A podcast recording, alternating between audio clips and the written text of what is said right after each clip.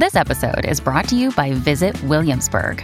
In Williamsburg, Virginia, there's never too much of a good thing. Whether you're a foodie, a golfer, a history buff, a shopaholic, an outdoor enthusiast, or a thrill seeker, you'll find what you came for here and more. So ask yourself, what is it you want? Discover Williamsburg and plan your trip at visitwilliamsburg.com. Hi, everyone. I'm Deb Flashenberg. Welcome to Yoga, Birth, Babies, a podcast produced by Prenatal Yoga Center. We will be diving into everything prenatal yoga, birth, and baby related, hoping to inspire, educate, and empower you through your journey into motherhood. Thank you for listening. Hi, I'm Deb Flashenberg. I am your host of Yoga Birth Babies. And today we're talking about the importance of sharing your birth story as well as listening to birth stories and how it can impact you. So I have the perfect guest for this. I have Bryn Huntpalmer. She is the founder of the Birth Hour podcast. If you like birth stories, if they empower you, if you feel like you learn from them, which I hope you do, this is a must listen to. Head over to the Birth Hour podcast. So Bryn is passionate about helping pregnant people prepare for childbirth through the sharing of empowering and formative birth stories. And she has done over 600 episodes to date, and I believe over 16 million downloads of her podcast. So check it out. I years ago saw an article that talked about people came out feeling more confident and ready to take ownership of their births when they listened to positive birth stories. So I think you're going to greatly enjoy this conversation. Before we get to that, I just want to go over some things that are happening at PYC, some really, really exciting things that are happening. So I can finally announce that Prenatal Yoga Center and Boober, who is also run by Jada Shapiro, who has run Birthday Presents, she and I have been circling around the same world for almost 20 years. We're teaming up, we're working together. So you're going to see some classes at PYC run through Boober, our childbirth education, our breastfeeding, our caring for newborn online and in person. I am incredibly excited about that.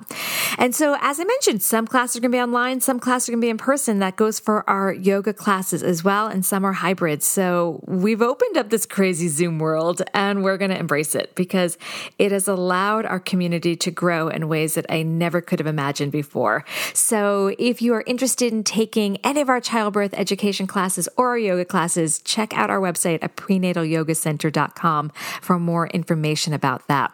While you're over there on the website, prenatalyogacenter.com, go ahead and grab your free downloadable. I call it my cheat sheet for when you might be feeling a little achy between classes. It's five simple solutions to the most common pregnancy pains. So, what if you wake up and your back hurts, or your shoulders hurt, or your neck hurts, or your hamstrings hurt? I've got on this cheat sheet ways that you can make your body feel a little better, a little more grounded, a little happier, and you may not have time for a full class, so this can be a way to continue with your day in a more comfortable manner. And then the last thing I want to bring up is our teacher training. So I was kind of wavering what's going to happen with the winter. We can go back in person. I have decided no. We are going to do another online training. So our September October is already in gear. We're already going doing that. We've got a November December online, and then we're going to do a January February online. And then hopefully everything crossed, we're back in person in New York City to do our March and April teacher training. So if you're curious about prenatal yoga and you want to take a very deep dive, check out that check out our website, check out our program. And as I had mentioned about Boober, um, how we're now going to be partnering with them, if you are needing lactation support, a birth doula, a mental health therapist, a postpartum doula, um, these classes I mentioned are online classes and in person classes. Go to getboober.com and you can also use the code PYC to get 10% off your first service from Boober. All right, that's enough of me. Let's take a quick break. When we come back, please enjoy my conversation with Bryn. When you need mealtime inspiration, it's worth shopping Kroger, where you'll find over 30,000 mouthwatering choices that excite your inner foodie. And no matter what tasty choice you make, you'll enjoy our everyday low prices, plus extra ways to save, like digital coupons worth over $600 each week. You can also save up to $1 off per gallon at the pump with fuel points. More savings and more inspiring flavors make shopping Kroger worth it every time. Kroger, fresh for everyone. Fuel restrictions apply. Hey, Bryn, how are you? I'm good. Thanks for having me. Oh, thank you so much. I love your podcast. I love birth stories. So I thought, let's see if we can combine the two. So I'm really excited to chat. So I guess let's start with, I would love to know more about you and what inspired you to start the birth hour. Yeah, so I'm a mom. I have three kiddos. Um, let's see, ages almost 10, 8, and then a two year old. So, um, I would say the thing that started my, you know, interest in birth was having babies. I was one of those people who just did so much research, um, even before I was pregnant. I think I had checked out every book in the birth and pregnancy section of the library and been reading them. Um, and then got really into reading home birth birth stories when I was pregnant because I was planning a home birth and um, didn't know anyone in my real life who had had a home birth. And so it was kind of around the time when Birth Without Fear was starting, where she shared a lot of birth stories on her blog, and then just other um, bloggers were sharing their birth stories. And so I found myself up into the wee hours of the night reading birth stories and just kind of really enjoyed it. And then it wasn't until after um, my second was born. My first two were born about 19 months apart. So pretty, pretty wild couple years there with little ones. And I just found that my, um, interest in birth wasn't, you know, going anywhere. And we didn't really have any plans to have more babies at that point. I think we were kind of shell shocked with the two so close together.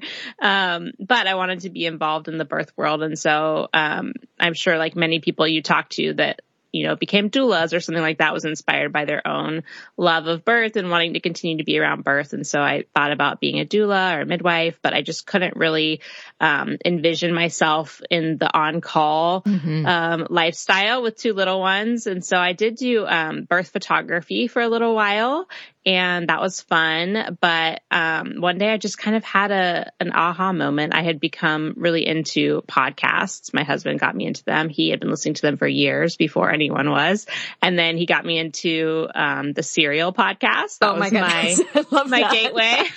yes, that is a gateway for many people. yeah.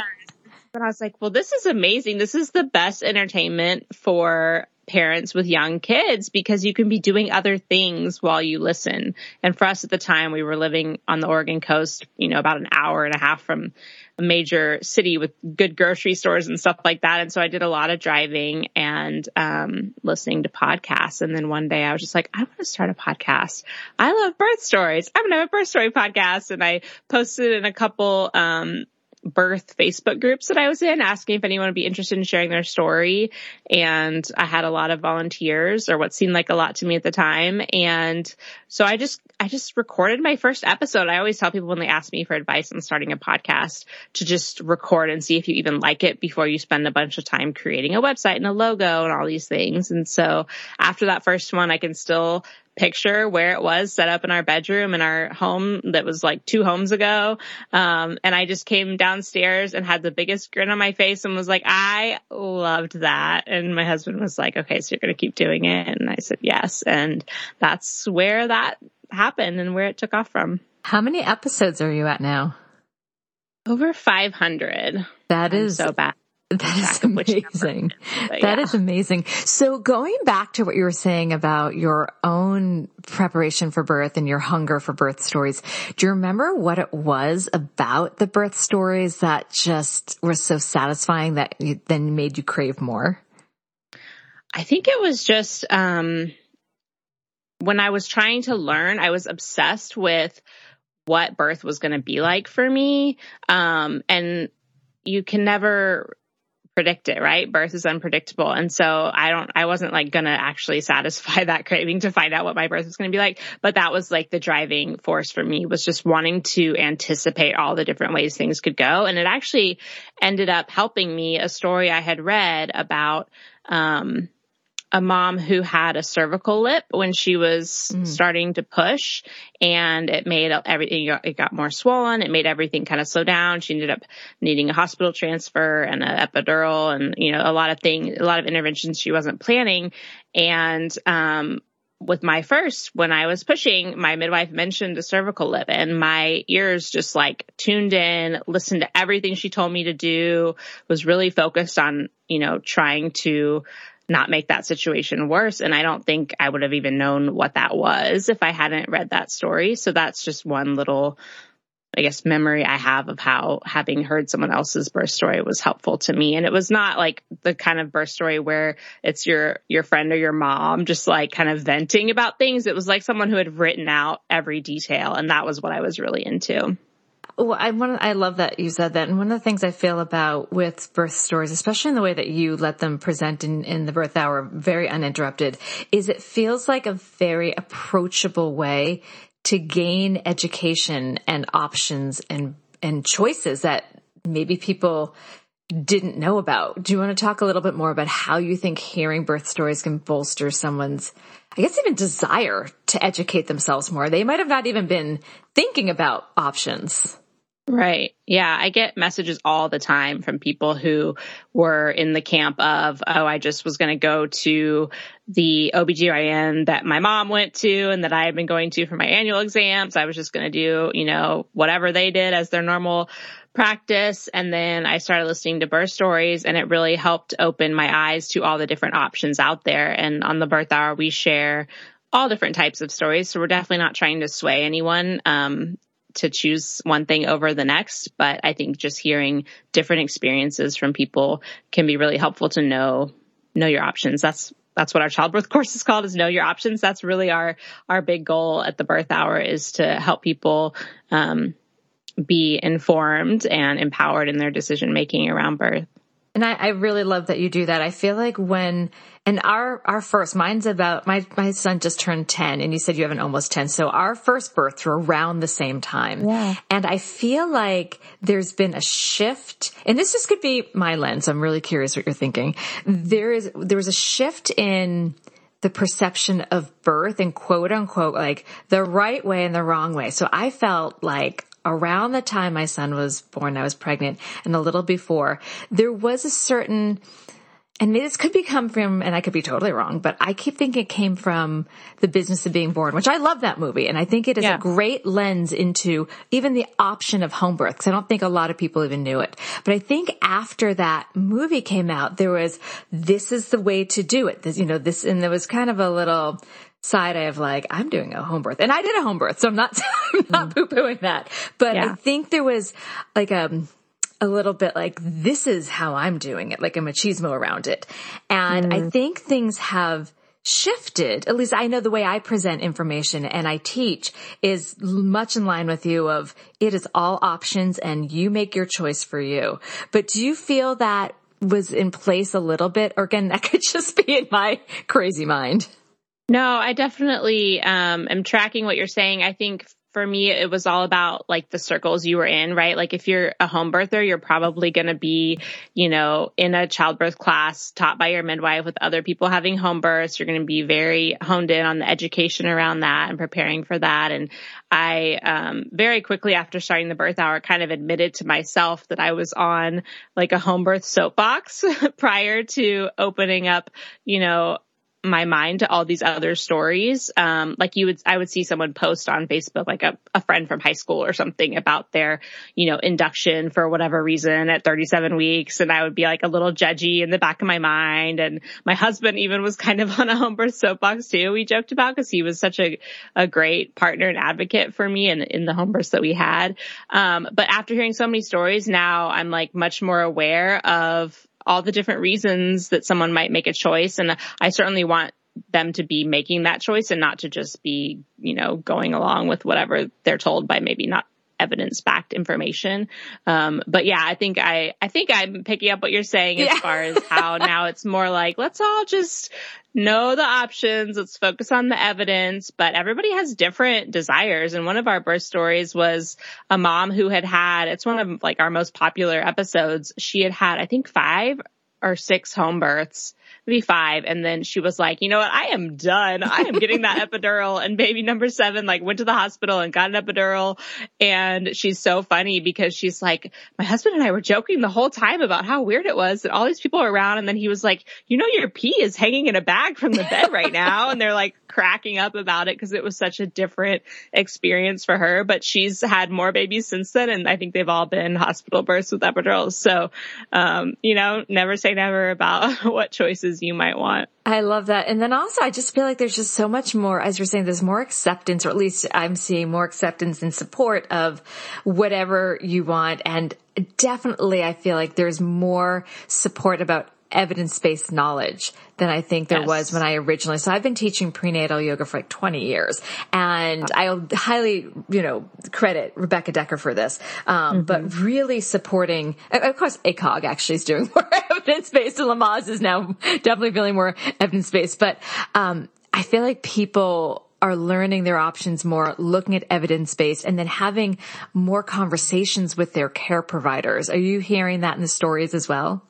Yes, I think um, I hear it in the stories a lot, and then I also hear it from our childbirth um, course students that they are so appreciative of sites like evidence based birth, where they can, you know, get this information in an easy to digest manner and take it to their doctor, and not in a like, well, why are you doing this, like accusing way, but just opening up the conversation. And I think that we talk a lot about, you know, red flags to look out for in um, your care provider. And I think if they're not open to having the discussions and they get a little bit offend, you know, defensive about it, then that might be a good indicator to look for someone else who's going to be more interested in in including you in the decisions around your care. Mm-hmm. I like that. The red flags so important to keep an eye out for.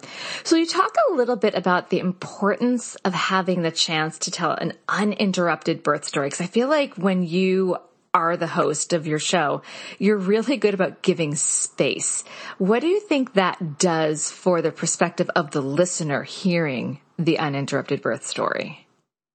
I think that it's really easy to, as a, as the interviewer to, you know, want to give feedback and your own experiences and things like that. Um, and I went into the birth hour knowing that I had a very specific type of birth experience that is definitely not the mainstream norm. And so I really didn't want anyone to feel like I was coloring their story um, with my own experience. And so I think that that kind of transfers over to the person listening um, to just really just just like you would read a birth story just hear how that experience was for them and um, and not have a lot of like um, judgment, not necessarily just judgment, but even just um, making it into a conversation. Yeah, commentary. Um, it's not a conversation. It's just a, a, safe space for someone to tell their story and then for the listener to hear it. Well, it was kind of the same question for the perspective of the storyteller to have that space. Cause like you said, so many people when they're sharing their story, everyone wants to be like, in my birth, we did this and in my birth, right. you know what I mean? Yeah. I think everybody wants to tell their birth story, no matter if they just had their baby or if they're like 60 years old. Um, I hear a lot of birth stories outside of just the ones I record. But, um, so I think I had that intuition from the beginning to really be hands off as much as possible. And then about a year or so into the birth hour, I took a course from Pam England, who wrote um, Birthing yes. from Within. Mm-hmm. And now she has a whole birth, I think it's called Birth Story Medicine. And she trains birth story listeners. And I think now she calls them mentors.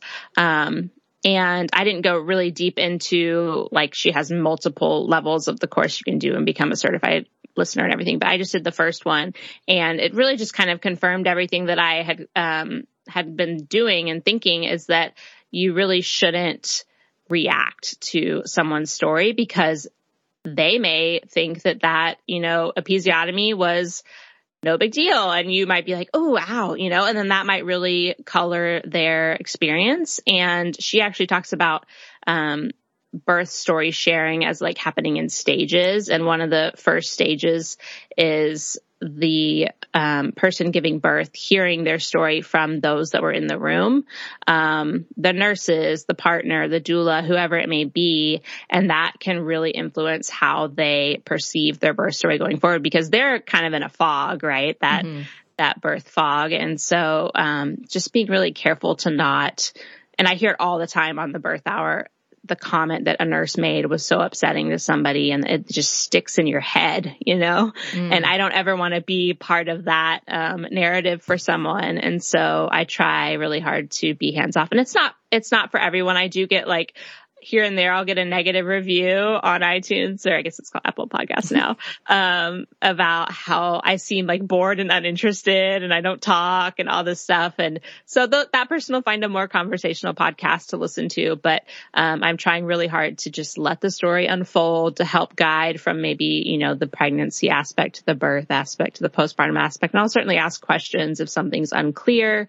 But I think that giving someone space to just tell their whole story. And for a lot of people, it's the first first time they've ever done that, you know, and they're in tears and, and it's just, it's a really emotional thing to do. And so, um, I'm just here to be the, the, the mic recording it and to get the stories out into the world. I I appreciate that, and I actually I did a weekend workshop with Nikki, who does I think I'm blanking her last name. I think it's Shahid. She does a lot of the birth story training through Birthing from Within and I had mm-hmm. her as a guest and I wasn't, and I was just like talking to her about birth stories. Yeah. And throughout that conversation, we started to unpack my birth story, one of them. I mm-hmm. didn't even, like, I didn't go in with that intention. Yeah. and in the way in which she held the space, and like, like you said, it wasn't a comment. It was really just creating a container to be a listener and reflect back. So I can appreciate what you're saying. And I didn't realize that you had done and that training. And as you spoke, I'm like, oh, I see that now. You know, knowing kind of both sides of it, having listened to you and then having understood a little bit of the context they teach. Ah, I get it now. so have you ever had it when someone's telling their birth story that they get triggered? And if so, how have you handled that? Um, I don't know that I would use the word triggered because I think people are like they come in prepared, you know, yeah. like they know what they want to share. We we talk about it at the beginning. Um, and I always, you know, say if there's anything that you want to cut out, we always can do that and that sort of thing. But I mean, people definitely get emotional. Mm-hmm. Um, and then I, I do get a lot of emails after the recording of either, it either goes like one of two ways. One is freaking out that it was terrible. and then once it goes live, the follow up email is, Oh, that was amazing. I don't know what you did, but it was so good. Um, or just like that appreciation of, wow, I'd never taken the time to tell someone start to end my whole story and it felt so healing. Um, and that's, that's what I love to hear. You know, we're getting these stories out there to help all these listeners that are hearing them. But if the storyteller is finding some peace or closure, I think that that's really amazing too. I agree. Okay, we're going to take a quick break. But when we come back, I want to hear how you sharing your own birth story with your friends and community impacted you as a new parent. We're going to be right back. At Grand Canyon University, we believe in equal opportunity, and the American dream starts with purpose. Whether your pursuit involves a bachelor's, master's, or doctoral degree, GCU's learning environments are designed for supportive networking and collaboration. With over 330 academic programs, GCU provides a path to help you fulfill your dreams. The pursuit to serve others is yours. Find your purpose at GCU. Private, Christian, affordable. Visit gcu.edu. Okay, we are back. So I'm guessing you probably shared your own story. what was that like?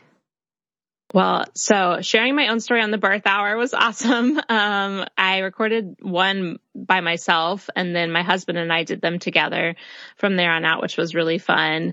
Um, but as far as sharing my story with like friends and family, I think that I never really fully did share all mm. aspects of it like I did on the podcast, um, which is now that I think about it, actually really interesting to think about how many of my guests it's the same for them.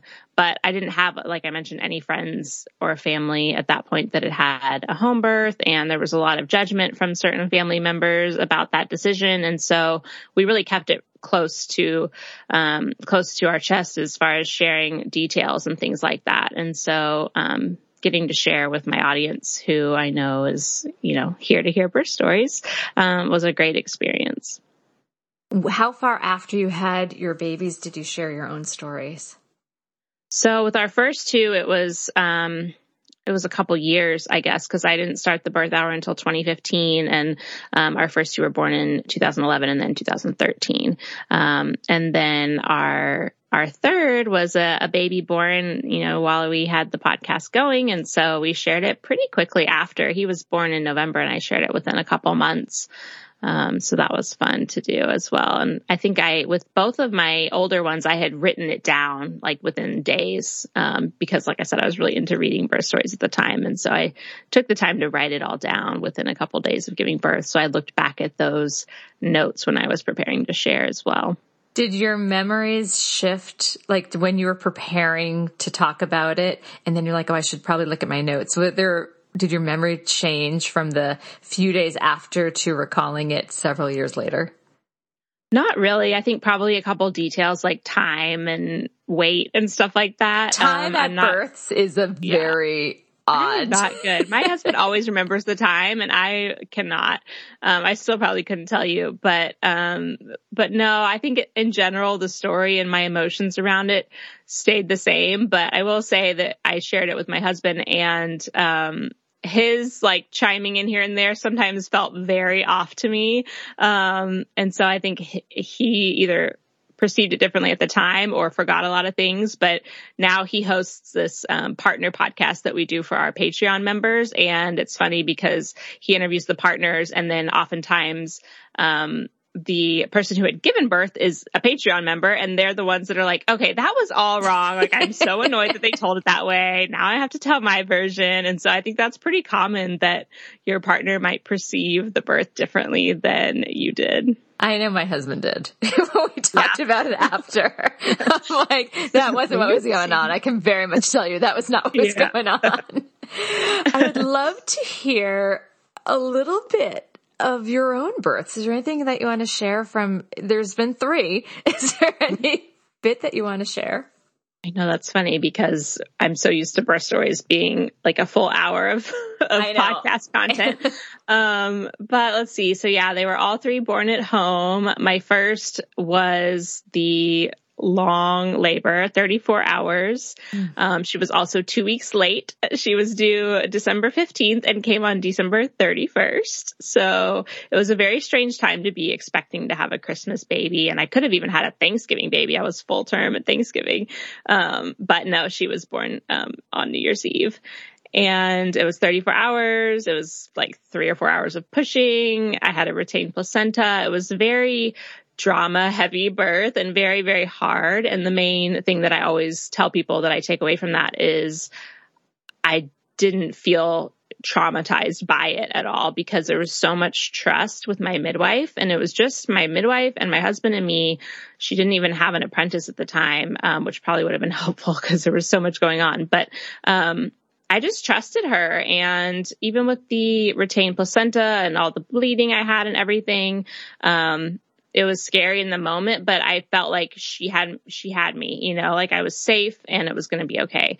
Um, and she was very skilled at stitching up and everything like that, which I was really grateful for as well. Um, and then my second was the, we had moved. And so it was a different midwife and it was a very fast and furious birth. I went into labor at around midnight and he was born at 3 a.m. or so.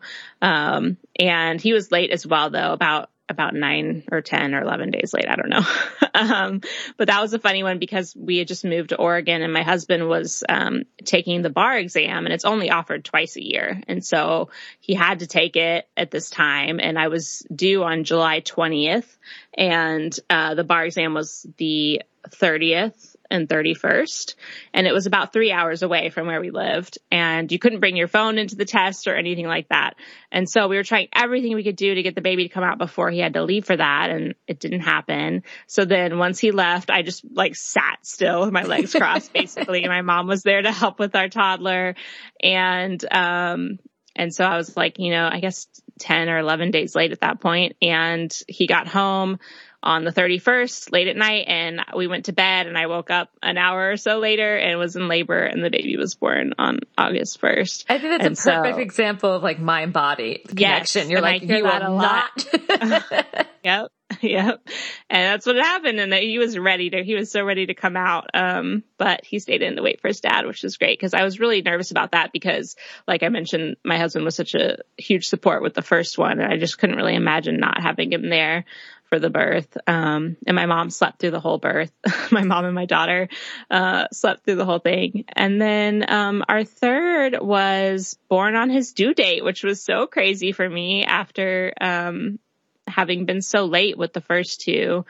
And, um, it was a different experience because my water broke, um, before contractions started. And with the other two, my water broke like when they were coming out.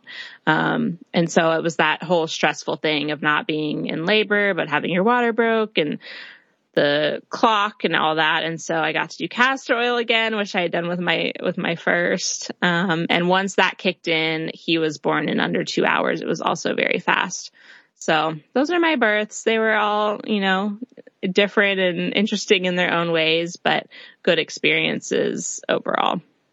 I really appreciate your first and second. I mean, often, but there's something that I've heard a lot, and I will say I can also relate to my own. I've only had two. The first being pretty long uh, in general, long birth, long pushing. Often, you know, as you said, a lip, maybe the baby's coming asynclitic, and then a she fast. yeah, something was going on there. Yep. something positional. And then the second one being quick. And it's, I hear that a lot. I don't know if my ears are perked up to it because that's something I had experienced, but I've worked with over 20,000 uh, pregnant people at this point, and it mm-hmm. is not uncommon to see that pattern. Are you noticing that when you are listening to birth stories? I think so too, but it might be like you. It might be that I'm tuned into it because that was my experience. But I think often when they're really close together too, like I always joke that um, she One paved, paved the way. way. That's yeah, what because, I you know, pregnant with him when she was still a baby, right? She was like nine months old when we found out. Um, and she was eight pounds, 15 ounces. So she wasn't tiny, but then he was nine pounds, four ounces. so, um, yeah, I think that I do hear that a lot, but I try not to say that to people that are expecting their second if they had a really tough first because I don't want to give anyone you know, hopes up, of course. false hope. My mom had really fast labors with all of us. She was a week early with all of us. And so I was expecting that and none of those things happened for me. So, um, yeah, I try not to get anyone's hopes up. I always tell people like statistically, because it's actually true. St- statistically, second births are quicker, but there right. can always be, and then that third birth is kind of like a toss up. We don't know how that yeah, one's going to go. weird. You hear that all the time too. It's a wild card. yeah. I used to, um, when I would attend births as a doula, I would ask the, this is before I had kids, I would just casually, if we were like after the birth or something kind of chatting, or if things were just quiet, you know, like chill and there was a chatty time with the care provider, be like, so is it true that most of the time births resemble the parents? Cause my mom had really quick births. So I was trying to be like, preparing myself. Like, is this what I can prepare for? And usually they're like, yeah, didn't happen. so after listening to over 500, like 500 birth stories, is there a common thread that you've noticed in the stories?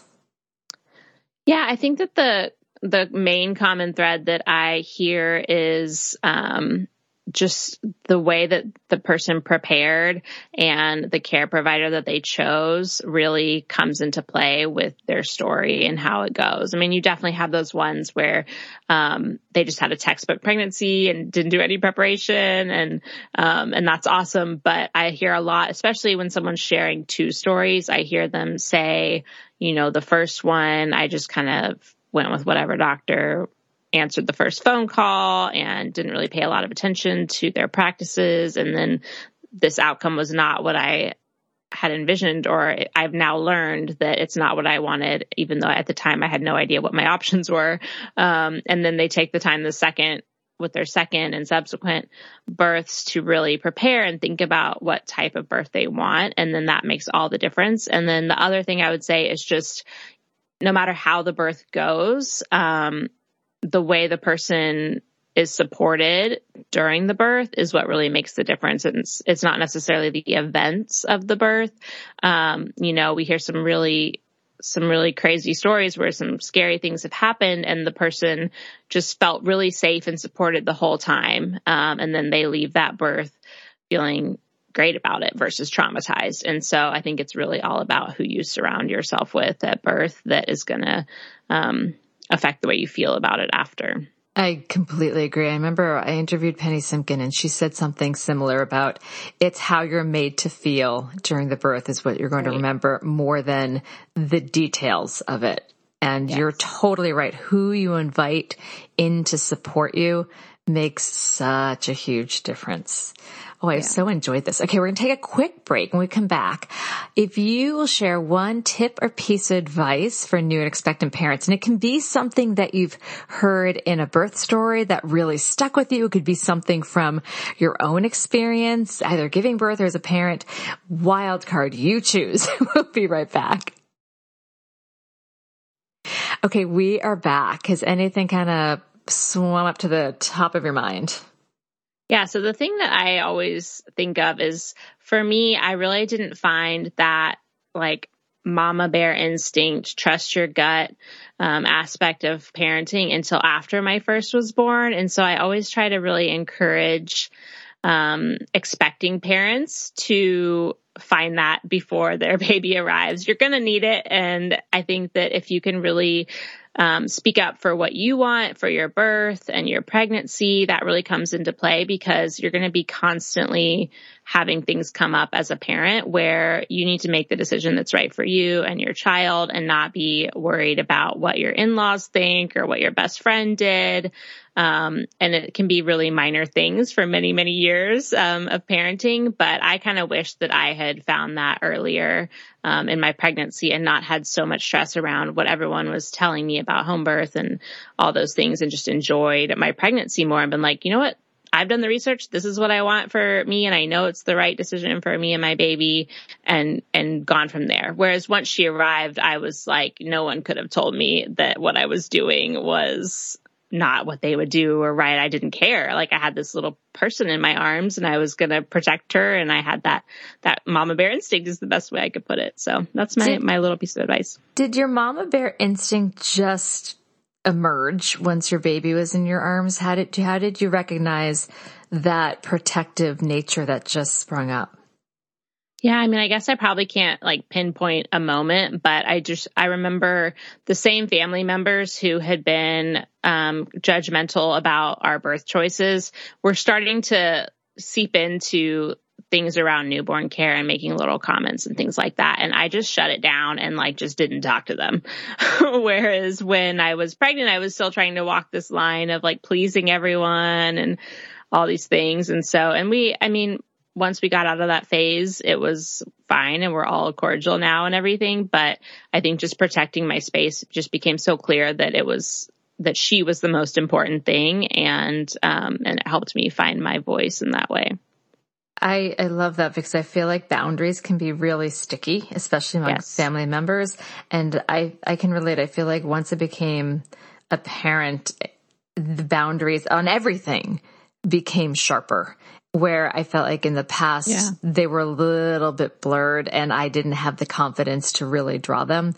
And maybe it's age and maybe it's just, yeah, it could so also too. be fatigue. I don't know if you find this, but like the more tired you're like, I don't have the time and the energy to really pander to you. I'm just going to set the boundary.